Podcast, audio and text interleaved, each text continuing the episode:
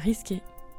Ben, on essaie de vivre en vérité, c'est ça surtout, parce que après, c'est vrai qu'on est, on est très, très, très, c'est très pauvre. Hein. On, est, on se rend bien compte hein, qu'on est, euh, que la vie monastique, c'est une, c'est vrai que c'est un chemin, c'est une aventure, et que il y a des jours où c'est pas très, c'est pas glorieux.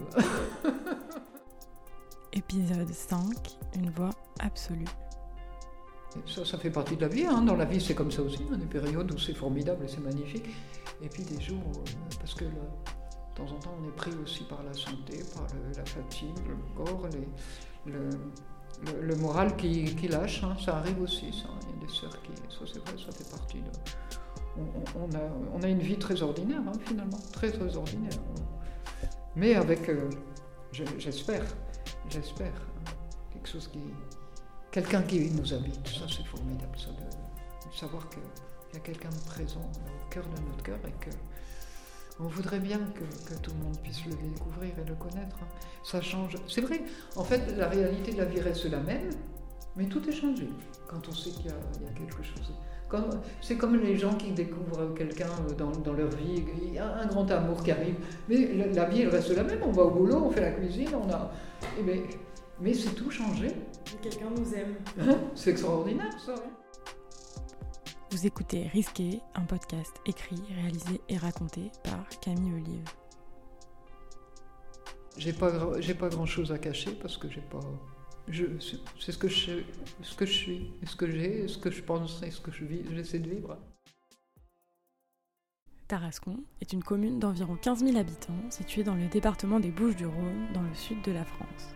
C'est dans ce climat méditerranéen que se situe le monastère de la Visitation. Il accueille des moniales contemplatives de l'ordre de la Visitation Sainte-Marie. Le monastère a été fondé en 1610 par Saint François de Sales et Sainte Jeanne de Chantal. Aujourd'hui, 19 sœurs y vivent cloîtrées en communauté dans une vie où elles ont fait vœu de pauvreté, chasteté et obéissance. Le monastère comprend un accueil et une hôtellerie dans lequel chacun peut venir y séjourner. C'est une partie importante du revenu des sœurs. Le risque n'est pas toujours là où il est le plus évident. Il réside parfois dans les choix, les choix de vie radicaux, comme vers le choix de renoncer à une forme de liberté physique pour s'engager à corps perdu dans la recherche d'une liberté spirituelle intérieure. Est-ce vraiment risqué de rentrer au monastère? Pourquoi prendre le risque de s'engager à mener une vie recluse et de s'éloigner de ses proches? Comment parvenir à vivre en communauté en se mettant de côté soi, dans une vie à la fois loin du monde, mais en y étant aussi profondément connecté? Alors, qu'est-ce que je dois faire et qu'est-ce que je dois raconter? Je me suis rendue quelques jours à Tarascon et deux sœurs ont accepté de me raconter un morceau de leur histoire. Vous posez quelques questions, c'est des cols Non. Non, pas du tout. Après,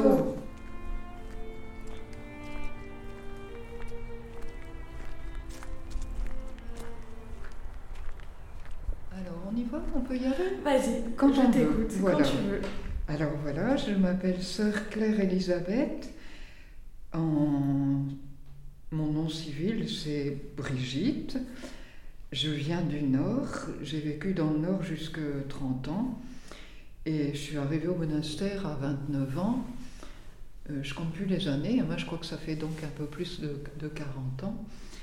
Euh, je crois que le Nord et le Midi font bon ménage. Ça a été un fameux déracisement, mais voilà, je suis arrivée ici euh, pas forcément pour être monial, mais simplement parce que je cherchais mon chemin. Je ne savais pas ce que j'allais faire de ma vie. J'avais été un peu euh, déboussolée par le fait que j'aurais dû partir avec une association, travailler dans l'humanitaire, et que quelque temps avant le départ, ça ne s'est pas fait. Donc je me suis retrouvée sans travail, sans appartement, sans, sans racines, on va dire. Et puis euh, quand je suis arrivée en communauté, il y avait déjà trois jeunes qui étaient là, Sœur Marie-Luc, Sœur Jeanne-Catherine et Sœur Marie-Pierre, et qui étaient prêtes à jouer le jeu et à rentrer définitivement en communauté. Au moins pour cheminer, pour avancer, pour chercher. Et euh, je me suis dit, c'est quand même formidable d'avoir trois jeunes là qui osent euh, tout laisser pour s'en aller euh, à la recherche du Seigneur et de sa volonté. Et j'ai pas osé faire la démarche tout de suite, mais elles m'ont tellement interpellée par le choix de cette vie que je me suis dit, il faut tenter le coup. Donc la porte était toujours grande ouverte ici. J'ai pu aller et venir. euh, je suis remontée dans le Nord souvent. hein. Je suis revenue. J'ai fait ça pendant trois ans. Et au bout de ces trois ans, j'ai joué le jeu. Je me suis dit, il faut y aller. Donc voilà, c'est comme ça que je suis rentrée au monastère. Non pas d'une façon définitive, mais encore pour chercher, pour chercher. Parce que j'avais très très peur quand je suis arrivée, j'avais très peur de la clôture. Parce que comme tous les jeunes, j'étais très indépendante. Quand ça n'allait pas, je m'en allais où je voulais. Et puis quand mon travail ne me satisfaisait plus, je m'en allais aussi, je faisais autre chose. Et je me suis dit, aller au monastère et vivre une vie monastique, c'est quand même prendre des, risques formidables. Est-ce que je vais savoir les tenir? Ça, c'était la grande question. Et en fait, ce qui m'a beaucoup aidé, c'est euh, le fait d'avancer pas à pas, sans me fixer de but très précis. On, était en recherche, pas plus. Voilà. Et j'ai découvert euh, en profondeur l'amour du Seigneur, la joie aussi de la vie communautaire. Ça m'a beaucoup, beaucoup touché, ça, d'être euh, oui, en vie fraternelle et de, lier une amitié très vite avec ces, ces sœurs qui étaient là, de tous âges. Mais euh, les jeunes comme les aînés, on était sœurs au même niveau et au même plan, et on avait le même désir et la même recherche.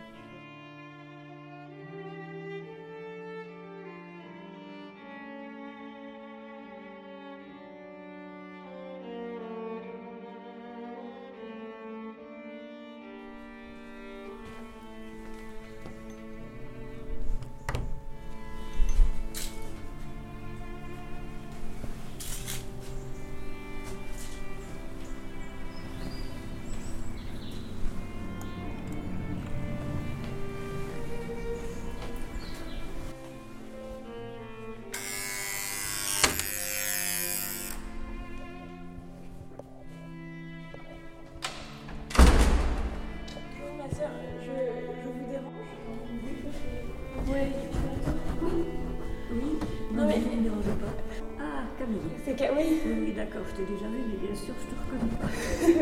tu veux, tu veux rentrer Ouais, je veux bien rentrer, c'était pour savoir si je pouvais discuter un petit peu euh, avec vous. euh, Oui, si tu veux, euh, pour ton travail. Oui. Euh. Merci.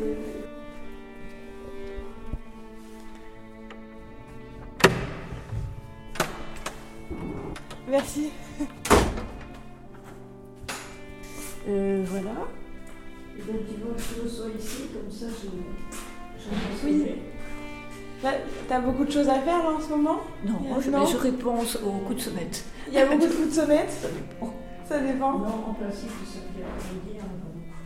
Euh, je crois qu'il y a quelqu'un au téléphone, ou peut-être que c'est affaire. Assois-toi et dis-moi ce que tu veux. Euh, Je peux, je peux te tutoyer? Ah oui, tu peux très bien. C'est pour savoir si euh, tu pouvais me parler de, de toi, de ta vie de religieuse. Ça fait, ça fait combien de temps que tu es religieuse? Ça fait 52 ans. 50 J'ai fêté mon- mes 50 ans de profession au mois de mai dernier.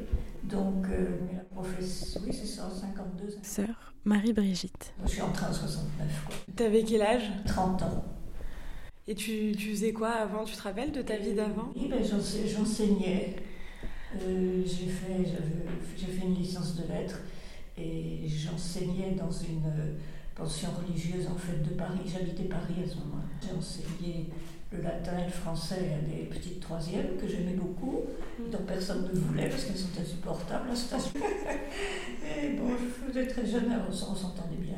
Non, ça a été très, très bien. Ensuite, moi, je sais répondre à des questions, mais je ne sais pas parler. Donc, Ah il faut, non, il faut me questionner. Oui. Tu peux me poser toutes les questions que tu veux.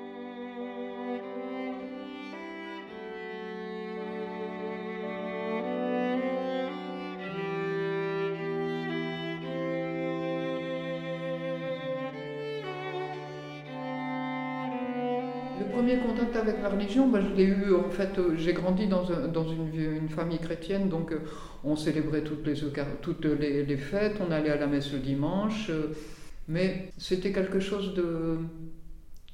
C'était une habitude en fait, on était rentré dans un, une espèce de moule et c'était comme ça et on n'avait pas, on n'avait pas la possibilité de réfléchir et de, on, vivait les choses comme ça. Jusqu'au moment où j'ai un peu, un peu fréquenté les aumôneries des jeunes. On m'avait demandé de, travailler un peu avec les jeunes là sur la paroisse. Et je me suis, euh, je me suis questionnée avec eux, en fait. Ça, ça a été très beau aussi. Et puis, quelques années plus tard, euh, dans le courant de, de, ma vie professionnelle, euh, il y a eu un, un, quick, donc j'ai dû m'arrêter, et puis j'ai dû arrêter le travail que je faisais. Et en attendant de retrouver autre chose, je suis partie en Savoie pour faire des. Comment ça s'appelle? Des classes de neige. Et là, j'ai eu un pépin de santé, je suis tombée d'un balcon. Et c'est à partir de ce moment-là, euh, j'ai mis du temps à me remettre. Hein.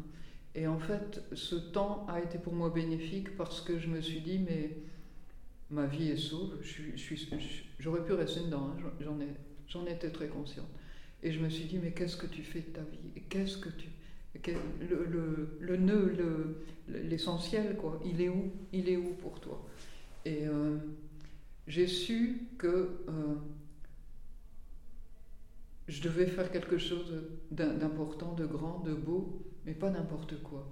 Mais je me disais, je vais faire quoi? Est-ce que je retourne travailler en maternité ou parce que j'avais travaillé en maternité avant? Est-ce que je m'aiguillonne dans, ce... Et j'ai cherché très vite, j'avais un, désir au fond de mon cœur, en fait, c'est de retrouver euh, le Seigneur en profondeur, en vérité, et de creuser cette relation avec lui. Et j'ai trouvé un, groupe de prière. Et c'est comme ça, en fait, que j'ai amélioré ma, ma vie de prière, ma, relation à Dieu, euh, découvert un peu plus et un peu mieux le Seigneur Jésus. Au début, je me suis dit, mais tu fais quoi? En fait, je voulais tout faire, être partout et pouvoir euh, tout vivre, quoi. Mais matériellement et humainement, c'est pas possible. Et en fait, je trouve que c'est très beau parce que le Seigneur me donne ici de tout vivre je peux aussi bien aller, aller en, Inde et aller auprès, des pauvres, aller en, plein Paris avec les prostituées, euh, aller avec les réfugiés, avec les équipes qui, par, le, par la vie intérieure et par, le, par, par sa vie qui vit en, par le Christ qui vit en moi, en fait, et par la prière. Et ça, je trouve que c'est extraordinaire. Jamais dans le monde j'aurais pu vivre tout ça. C'est, je sais pas, il y a quelque chose qui s'est cristallisé là et qui, qui me permet de de rejoindre l'humanité tout entière. Ça, ça, ça m'émerveille, ça, parce que jamais j'aurais pu penser. Bon, il a fallu du temps hein, pour découvrir tout ça, parce qu'en 40 ans, quand même, on avance, on chemine, on creuse, on... mais c'est beau au fond, ça, c'est beau.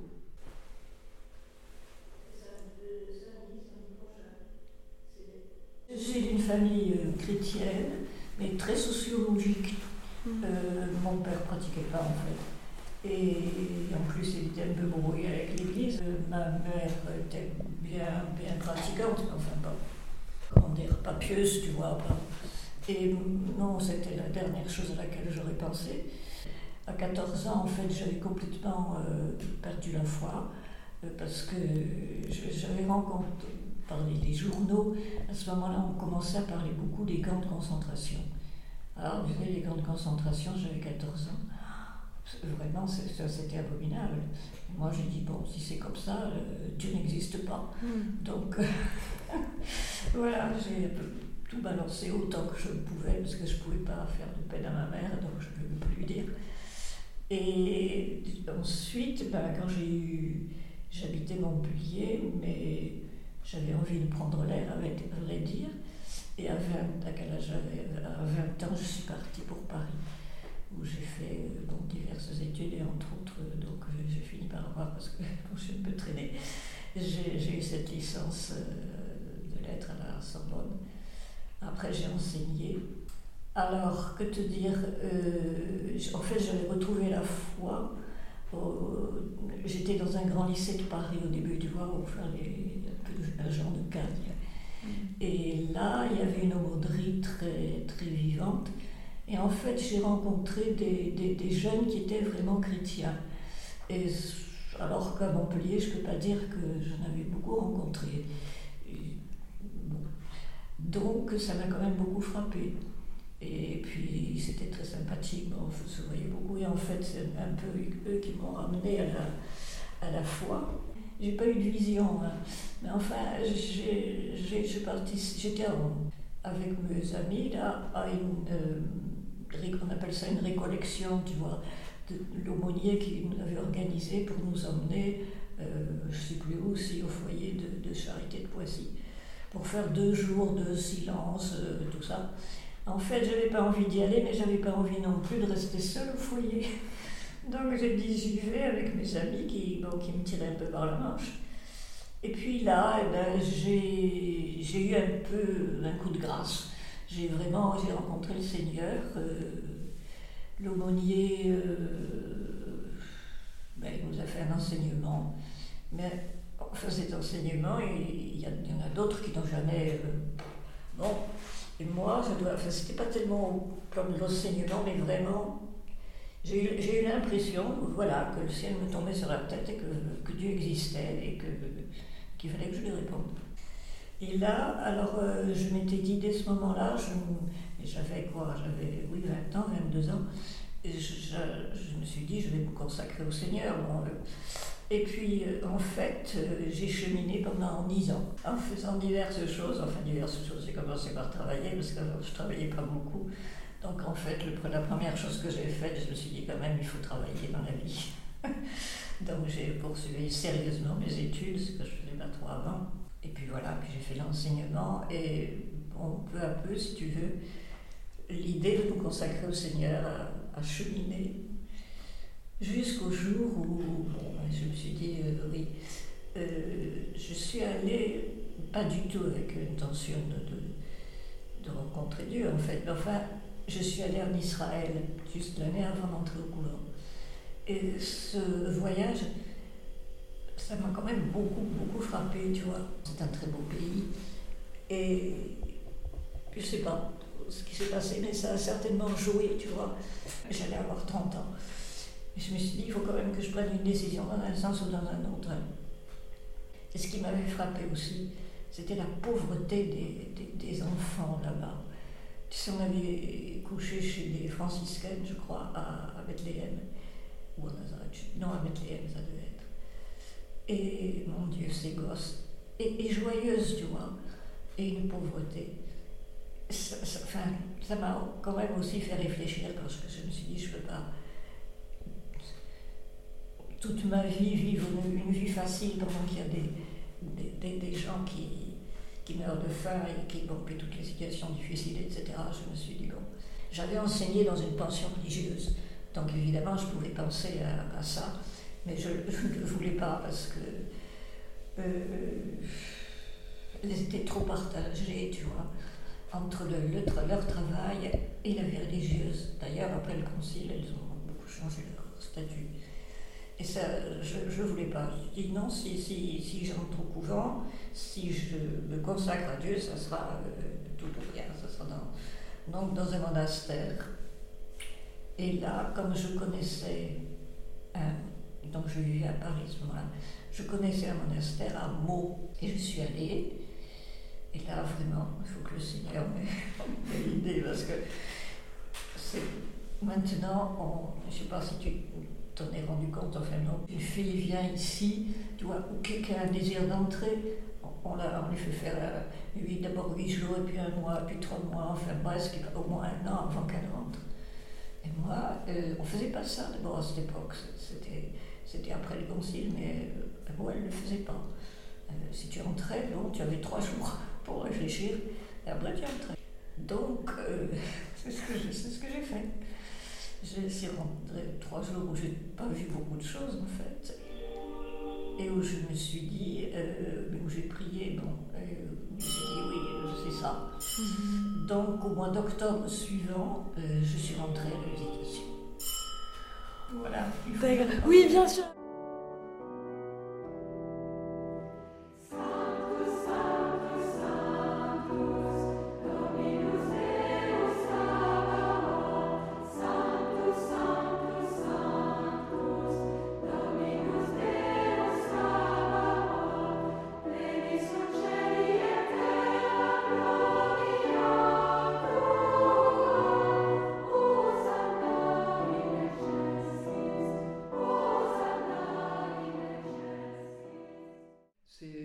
C'est beau la vie communautaire, c'est difficile quand même. C'est difficile. Moi, je pensais pas que ça allait être difficile parce que, comme j'ai des frères et sœurs, je me disais, bon, bah, ça va.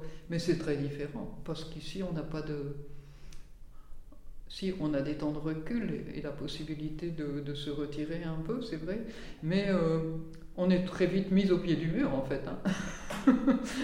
mais je crois aussi que la vie fraternelle, elle nous aide à, à avancer, à nous donner de l'élan, à, à, ne pas s'arrêter sur ce qui est difficile. Quoi. Ça, ça a été très beau aussi. Voilà. Ce qui est difficile dans la vie communautaire, c'est euh, peut-être d'abord, avant pour soi-même, d'accepter euh, ses limites, ses pauvretés, ses incapacités, parce qu'on en a tous. Et aussi peut-être euh, d'accepter celle de l'autre.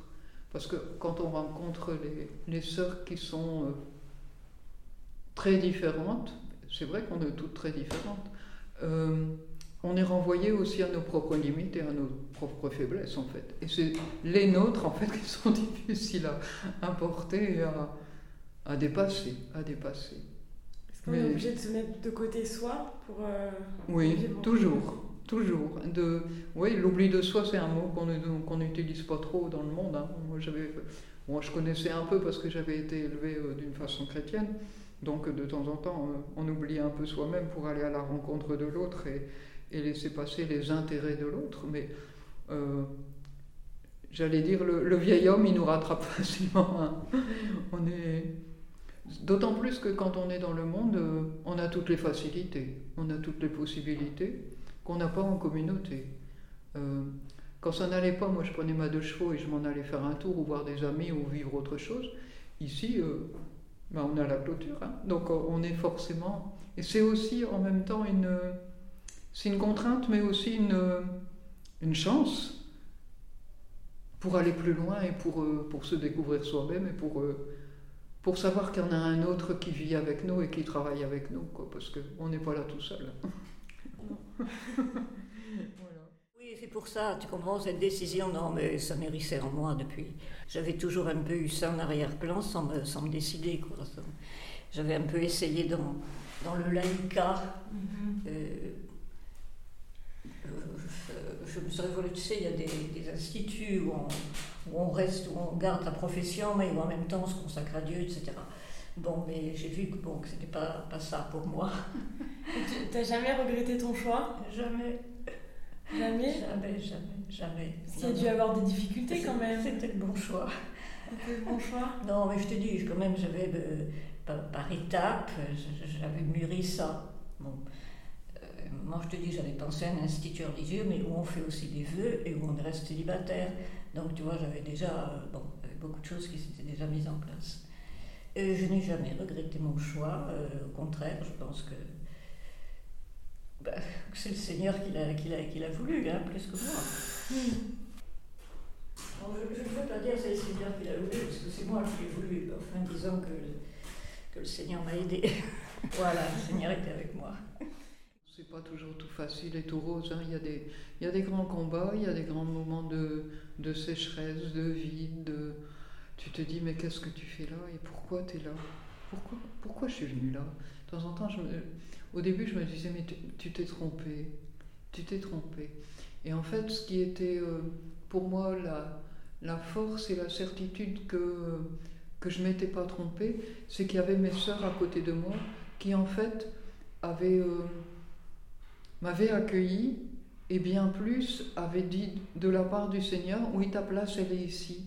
Puisque avant de faire profession, euh, c'est la communauté qui donne son adhésion, en fait, qui dit, euh, oui, on, t'accueille, on, te reçoit au nom du Christ, tu peux faire partie de la communauté, le Christ est bien là avec toi, il t'attend et tu as bien trouvé ta, ta place. Ça, c'est formidable. Quand on regarde la communauté et qu'on vit avec elle, il y a des moments où on se dit, mais qu'est-ce que qu'est-ce que tu fais là Pourquoi tu es ici Et comment ça se fait que, que ça va plus? Mais avec la prière des sœurs et le soutien de, cette vie de communauté, on se dit, mais non, tu t'es pas trompé, les sœurs, elles t'ont bien dit que, voilà, le, Seigneur m'a appelé tel jour, à tel moment, j'ai donné ma vie au Seigneur. Et ce qui est très beau aussi, c'est d'année en année, on se, on ressouvient justement de ce oui qu'on a donné une fois définitive et qu'on peut le, redire année après année, semaine après semaine, jour après jour. En fait, on, revit ce oui jour après jour et on réaffirme notre désir.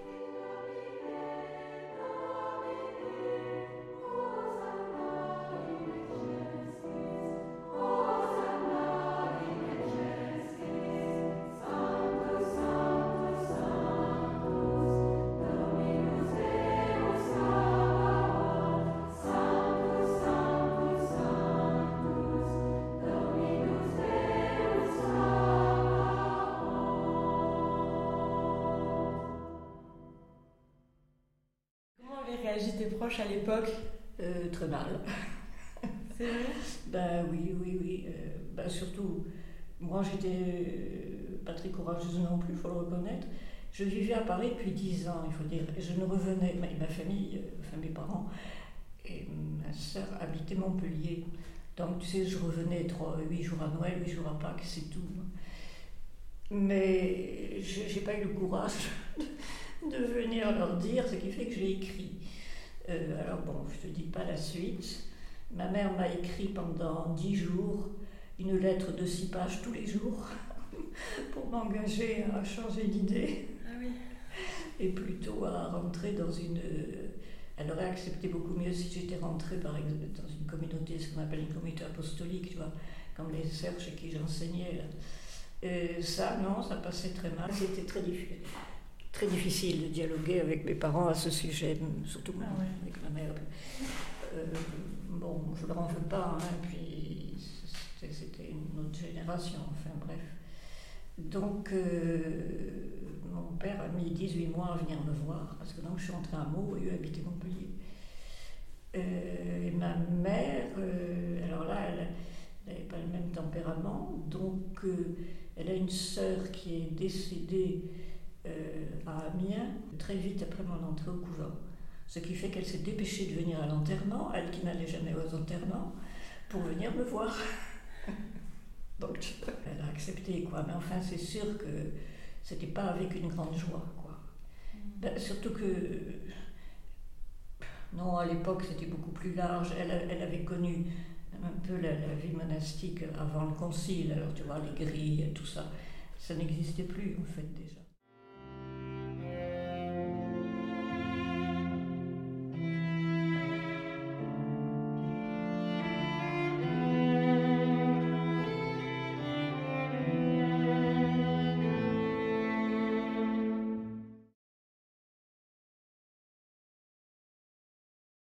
Vœu de pauvreté, mais ça veut dire quoi aujourd'hui, faites vœu de pauvreté? Moi j'ai l'impression d'être infiniment riche ici. J'ai à manger tous les jours, je mets mes, pieds sous la table.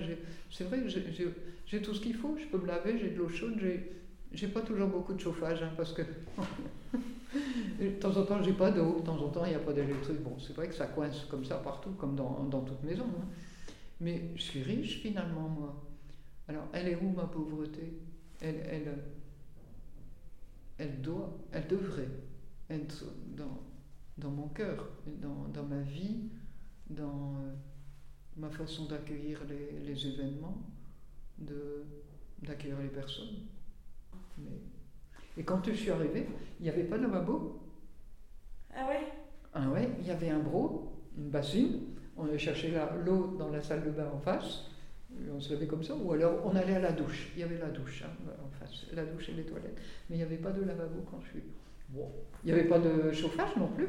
Et ben, il y avait un petit coucou, euh, un, petit, un, petit, un petit chauffage là dans le couloir. Alors, il y avait une imposte là, il y a une imposte normalement. à- Ah dans oui. nos cellules, une petite fenêtre. Alors, Saint-Marie-Marguerite, supérieure, elle disait euh, Mais ouvrez donc votre fenêtre, vous aurez la chaleur du couloir.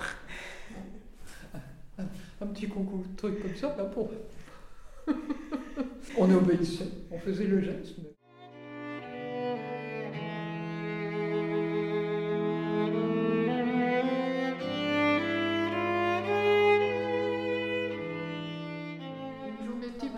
de notre vie, de ma vie à moi. Mm, C'est comme ça pour tout le monde. Hein. Lever 6 heures pour être à l'office, à l'oraison, à 6h30 à la chapelle.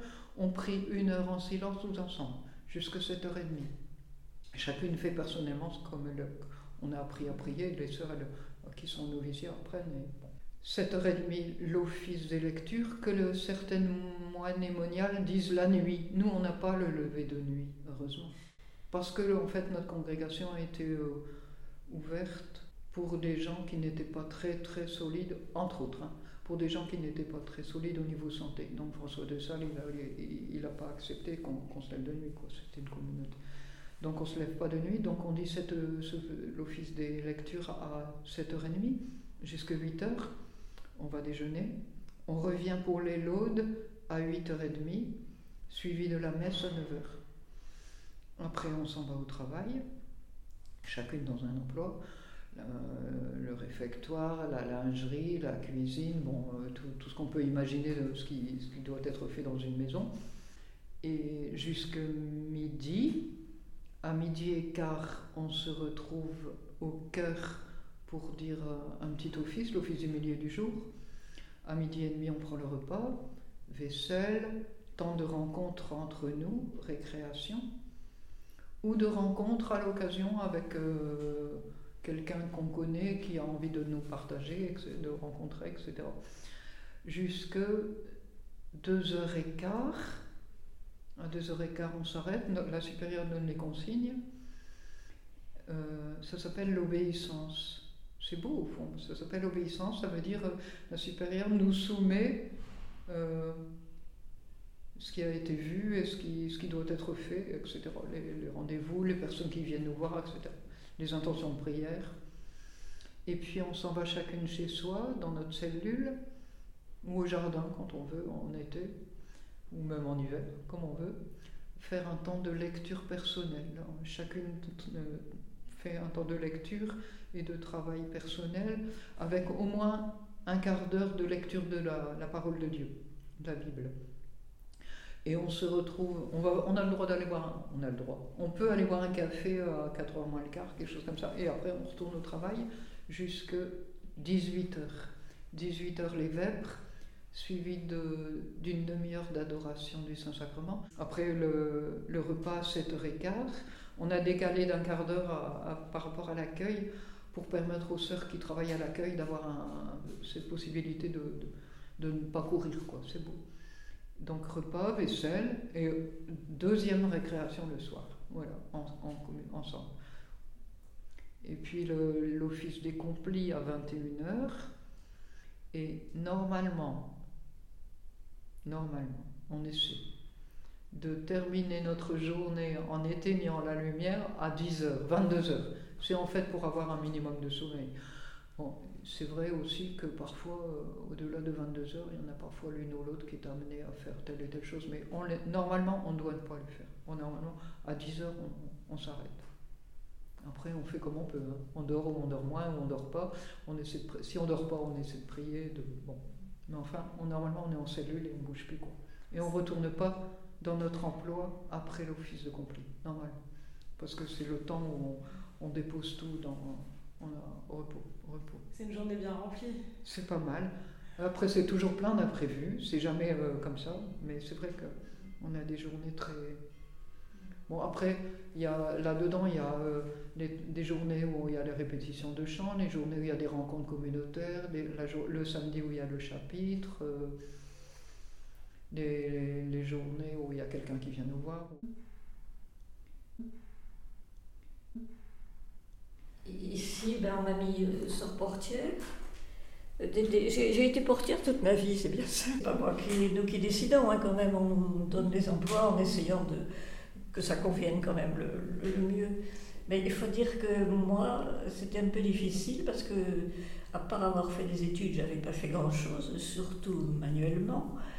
Euh, et en plus, j'avais un problème aux yeux, bon, que d'ailleurs j'ai plus ou moins toujours. Et donc, je ne pouvais pas non plus faire beaucoup de choses euh, intellectuellement, je dirais. J'avais, là, ça c'est plutôt. Enfin, j'ai eu beaucoup de problèmes avec mes yeux toute ma vie. Donc, euh, que faire de moi? Et alors, ça tombait très bien, parce que la sœur qui était portière avait reçu une demande de notre monastère d'Afrique pour qu'elle vienne en Afrique les aider. Et alors, elle, avait quand même elle avait demandé au Seigneur, envoie-nous une sœur pour être portière et j'accepte d'aller en Afrique. Sinon, je reste. Et puis j'arrive. Donc j'ai tout de suite été portière et je te dis, on m'y a laissé parce que, dis, on m'y a laissé parce que je suis bonne à rien. Tandis qu'à la porte, bon, ça va pas mal. Pour recevoir les gens, c'est une chose que je pouvais faire. C'est-à-dire aussi, si tu veux, moi je ne suis pas très forte et je suis incapable de faire des gros travaux ici, je ne dis pas qu'elles font toutes des gros travaux, mais quand même, tu sais, c'est une vie, bon, euh, euh, il y a les grands ménages, euh, c'est quand même, elles ont souvent une vie assez fatigante quand même, que moi, j'aurais eu du mal, tu vois. Le jardin, le rucher, tout ça, c'est... Bon, et ma foi, je n'étais pas trop capable de, de, faire tout ça. Voilà, donc euh, je suis à la porte. Alors, moi personnellement, je travaille à la sacristie, donc euh, toute la préparation euh, des, messes, la mise en place de la déco dans le sanctuaire, la propreté, le linge de la sacristie, tout, ce qui tourne autour de ça.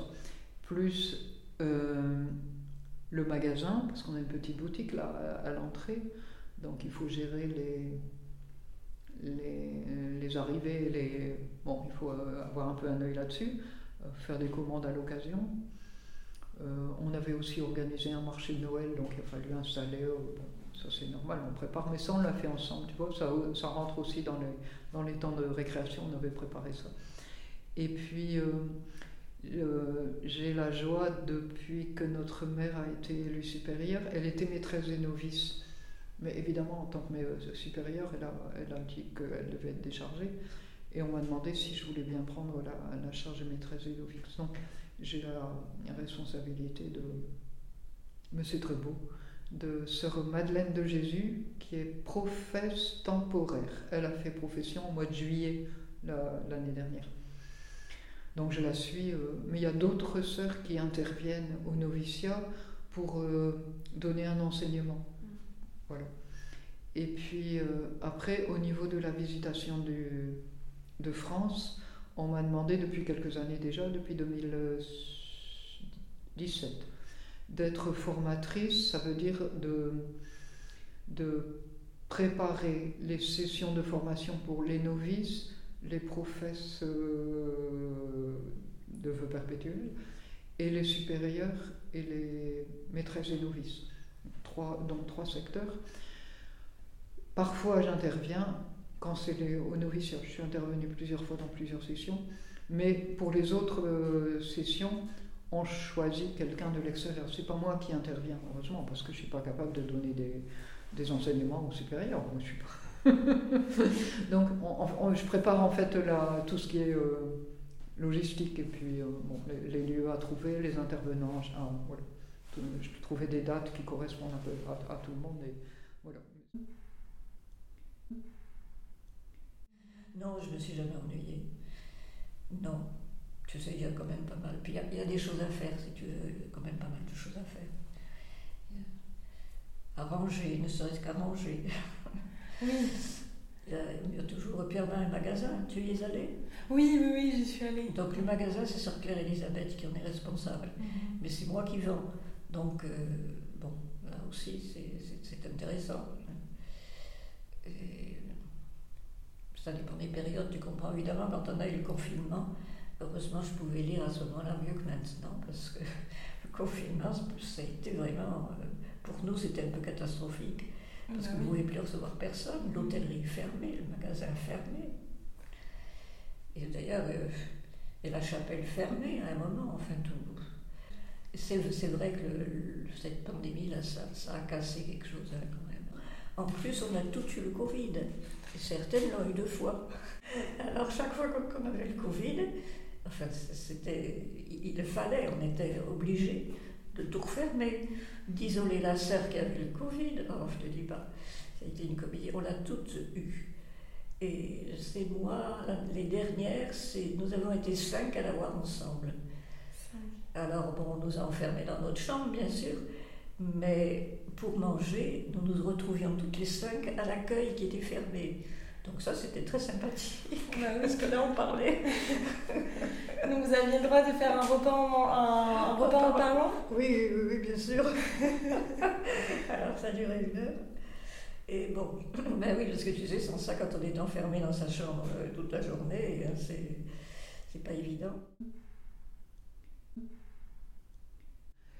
Quand on a eu, par exemple, aussi le Covid, la Covid, comment les gens se sont euh, isolés? On a bien dû. Hein. Ça, c'était la part de tout le monde. Tout le monde a vécu la même chose. On, était un peu à égalité, hein, qu'on, soit qui que ce soit. Et euh, j'ai trouvé très très beau, moi, tout ce désir de, de relation, d'ouverture à l'autre. Ça a ravivé quelque chose, ça. C'est quand même très significatif pour l'homme d'aujourd'hui. De quoi j'ai besoin? On a des besoins intenses, mais est-ce qu'on les écoute? On a besoin d'être en relation, on a besoin de partager, on a besoin de s'ouvrir à l'autre, on a besoin de, s'écouter, on a besoin de réfléchir, de faire silence, de comprendre. C'est beau ça, moi ça m'a beaucoup beaucoup interpellé ça. Mais on a beaucoup de contacts quand même avec l'extérieur, beaucoup, beaucoup plus qu'autrefois. Parce que soit pour leurs emplois, pour, enfin il y, a pas mal de contacts. Quoi. Mm. Mais on n'avait plus le droit d'avoir des parloirs, enfin non, je te dis pas. ça a été, heureusement que c'est fini cette histoire. Oui, c'est fini. Il paraît que ça reprend, mais, mais je pense que ça ne reprendra pas dans les mêmes conditions.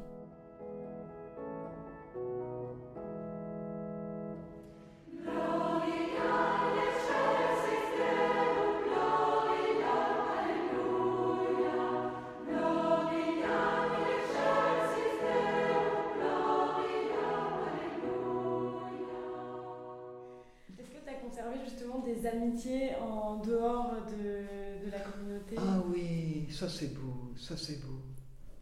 Oui, toutes nos sœurs, on a toutes, euh, je crois qu'on a toutes euh, gardé euh, des relations, des amitiés, heureusement, et les, personnes peuvent venir au monastère, hein, on continue à...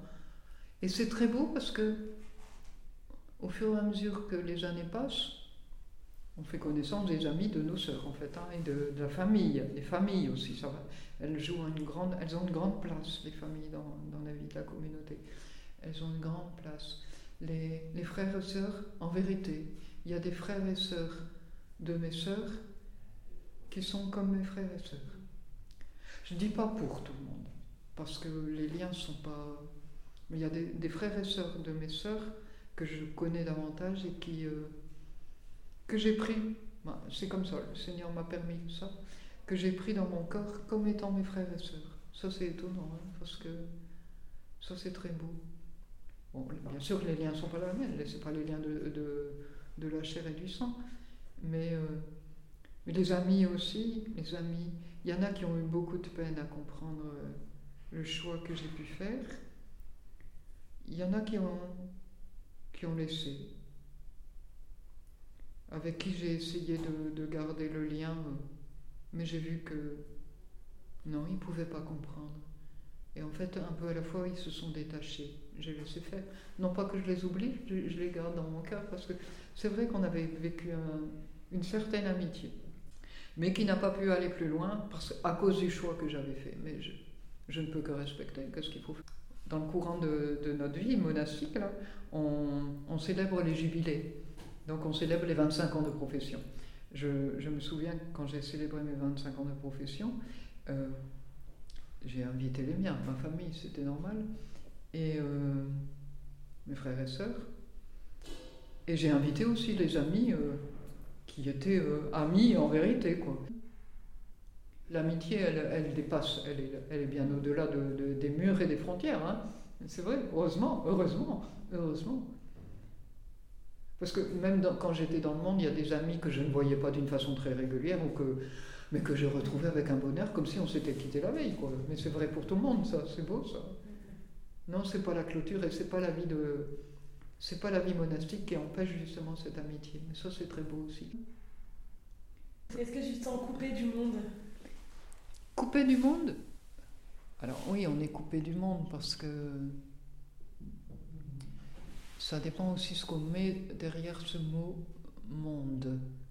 Je suis coupé du monde, euh, je suis coupé de, tout ce que, ce que vous vivez là à l'extérieur. Euh, euh,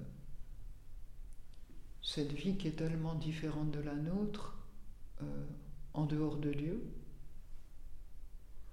où comme je te disais tout à l'heure, on, court tout le temps, on ne sait pas ce qu'on fait, on ne sait pas où on va, on ne sait pas ce qu'on veut, on ne sait pas ce qu'on cherche. Mais euh, les réalités essentielles, elles sont les mêmes. Les, besoins sont les mêmes, les attentes sont les mêmes. On désire euh, l'homme en lui-même, On a les mêmes désirs que tout homme en fait. Hein.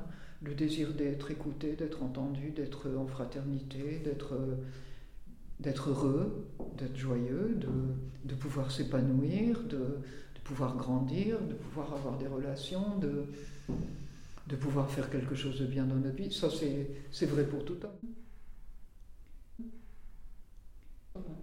Est-ce que la vie monastique, elle permet de saisir le sens de la vie?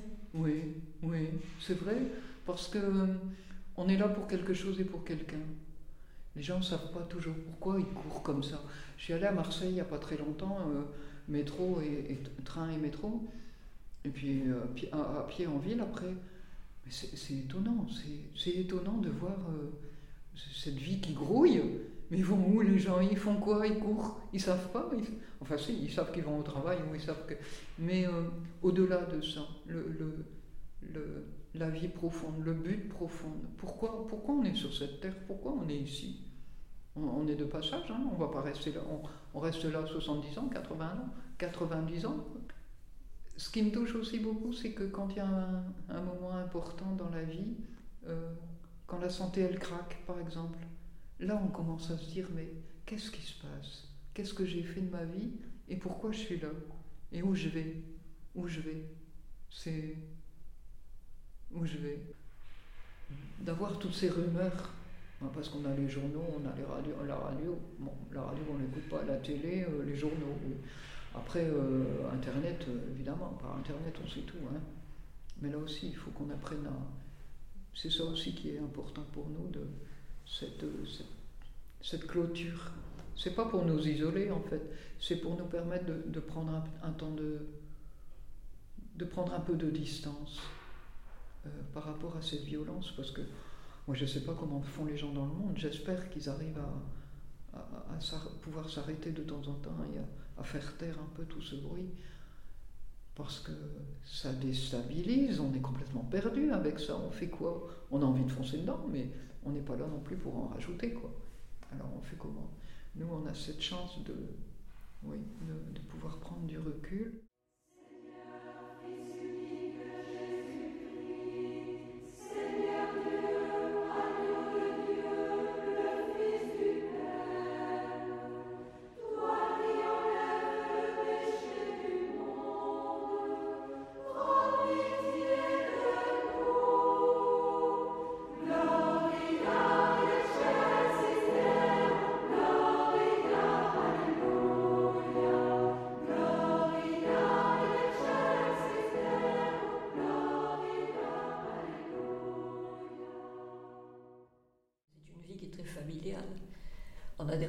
Des, récréations tous les, tous les jours hein, et deux fois par jour. C'est très familial. On n'est on jamais complètement, on n'est jamais seul. Enfin, si, il y en a part de par leurs emplois, euh, plus ou moins. Mais enfin, on n'est pas, pas seul, quoi. C'est pas du tout pareil. Je sais pas si tu connais d'autres monastères, mais c'est pas du tout pareil. Par exemple, chez les bénédictines, chez les dominicaines, ce qu'on appelle les grands ordres, tu vois. Où là, c'est beaucoup plus solitaire. Euh, c'est plus austère. Moi, quand, je veux plaisanter, on me demande pourquoi j'ai choisi la visitation. Je dis, c'est parce qu'on mange de la viande cinq fois par semaine et qu'on a un bon lit avec un matelas. Mais il y a du vrai, tu vois, il y, a, du vrai. Parce qu'il n'y a pas d'austérité euh, vraie à la, visitation. Ce qui fait qu'il y a toujours beaucoup en fait, de santé un peu fragile à cause de ça. Ça a été fondé un peu aussi pour ça. On est 19, hein. Et encore, c'est pas beaucoup. Hein. Il y a des communautés où elles sont plus nombreuses. Dans d'autres congrégations, en général, la visitation n'a jamais été très, très, très, très nombreuse en communauté. François de Sales, il voulait pas parce que justement, cette vie fraternelle, elle est intense. Et qu'est-ce que c'est difficile quand même de vivre une vraie vie fraternelle quand on est 50, 60, comme dans les grandes abbayes. Ça, c'est une chance pour notre communauté, pour la visitation. Mais euh, comme on ne s'est pas choisi et qu'on a des tempéraments tellement différents, euh, dans le courant de la vie, il y a aussi des risques, hein. c'est vrai, de, vivre en, harmonie avec les sœurs avec qui on est bien, et peut-être d'oublier qu'il y a telle et telle sœur qui, qui est ma sœur, en vérité peut-être pas en profondeur, mais qui doit le devenir, en tout cas si elle ne l'est pas. Les amis, on les choisit, mais les sœurs, on les choisit pas. Non, c'est pas toujours facile. Hein, c'est pas toujours facile. Surtout que tu en as un certain nombre là qui ont une bonne personnalité. Euh, donc on s'affronte parfois, mais qu'est-ce que tu veux, c'est comme ça. ça. fait partie de la vie commune. Il faut savoir l'affronter, quoi. Sinon, il faut, faut, il faut aller ailleurs. je pense, je sais pas, si tu demandes à l'autre sœur, je pense que pour moi, c'est certainement oui, la vie commune qui a quand même été le plus difficile. Ben, J'avais quand même vécu pas mal seul. Enfin, oui, je, je, pense. Je pense que pour, pour tout le monde, c'est assez difficile. Tu sais, on dit que une femme dans une cuisine, ça va. Deux femmes dans une cuisine, euh, c'est très difficile. Trois femmes dans une cuisine, c'est un miracle. 19 femmes dans un couvent, alors c'est. Voilà.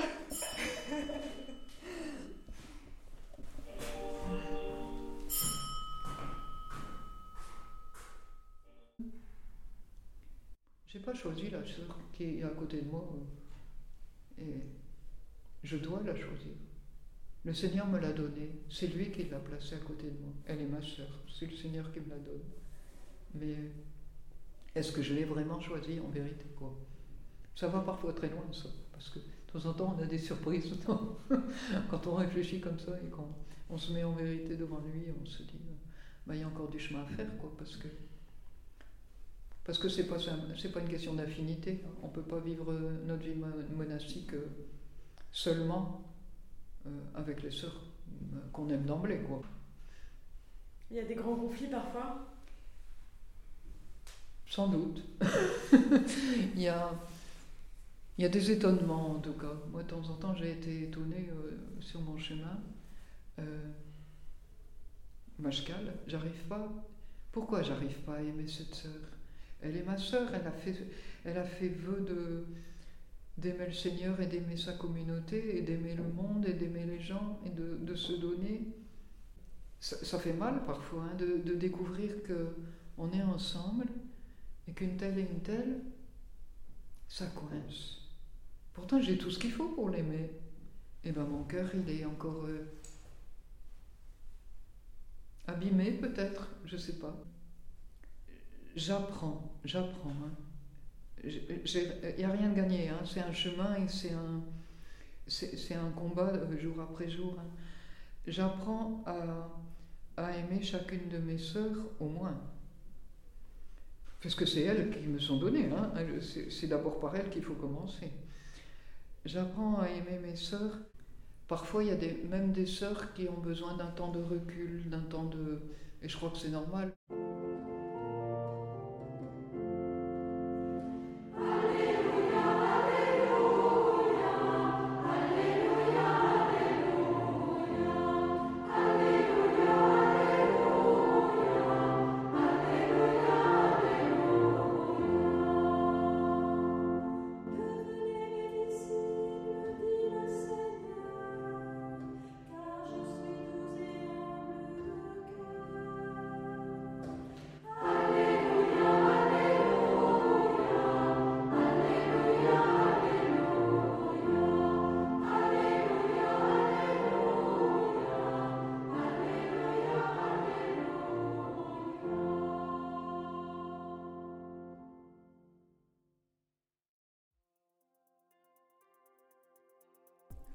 Vous venez d'écouter le cinquième épisode de Risqué. Je remercie évidemment infiniment et très chaleureusement la mère supérieure et l'ensemble des sœurs du monastère de la Visitation de Tarascon pour leur accueil bien sûr, mais aussi pour leur grande gentillesse et leur douceur.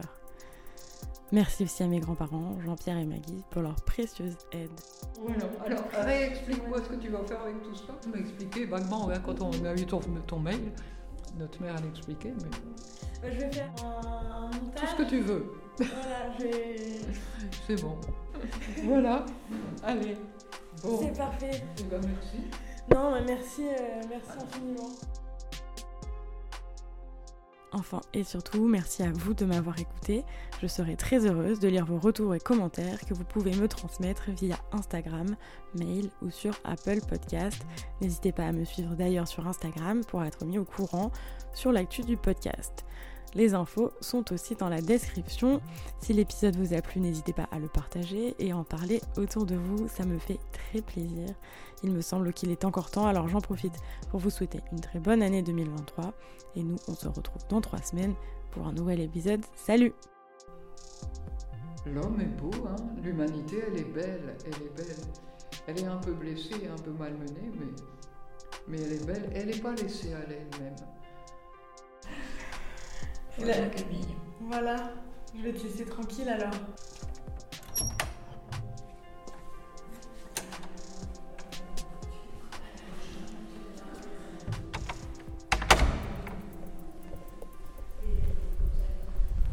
Merci ma soeur.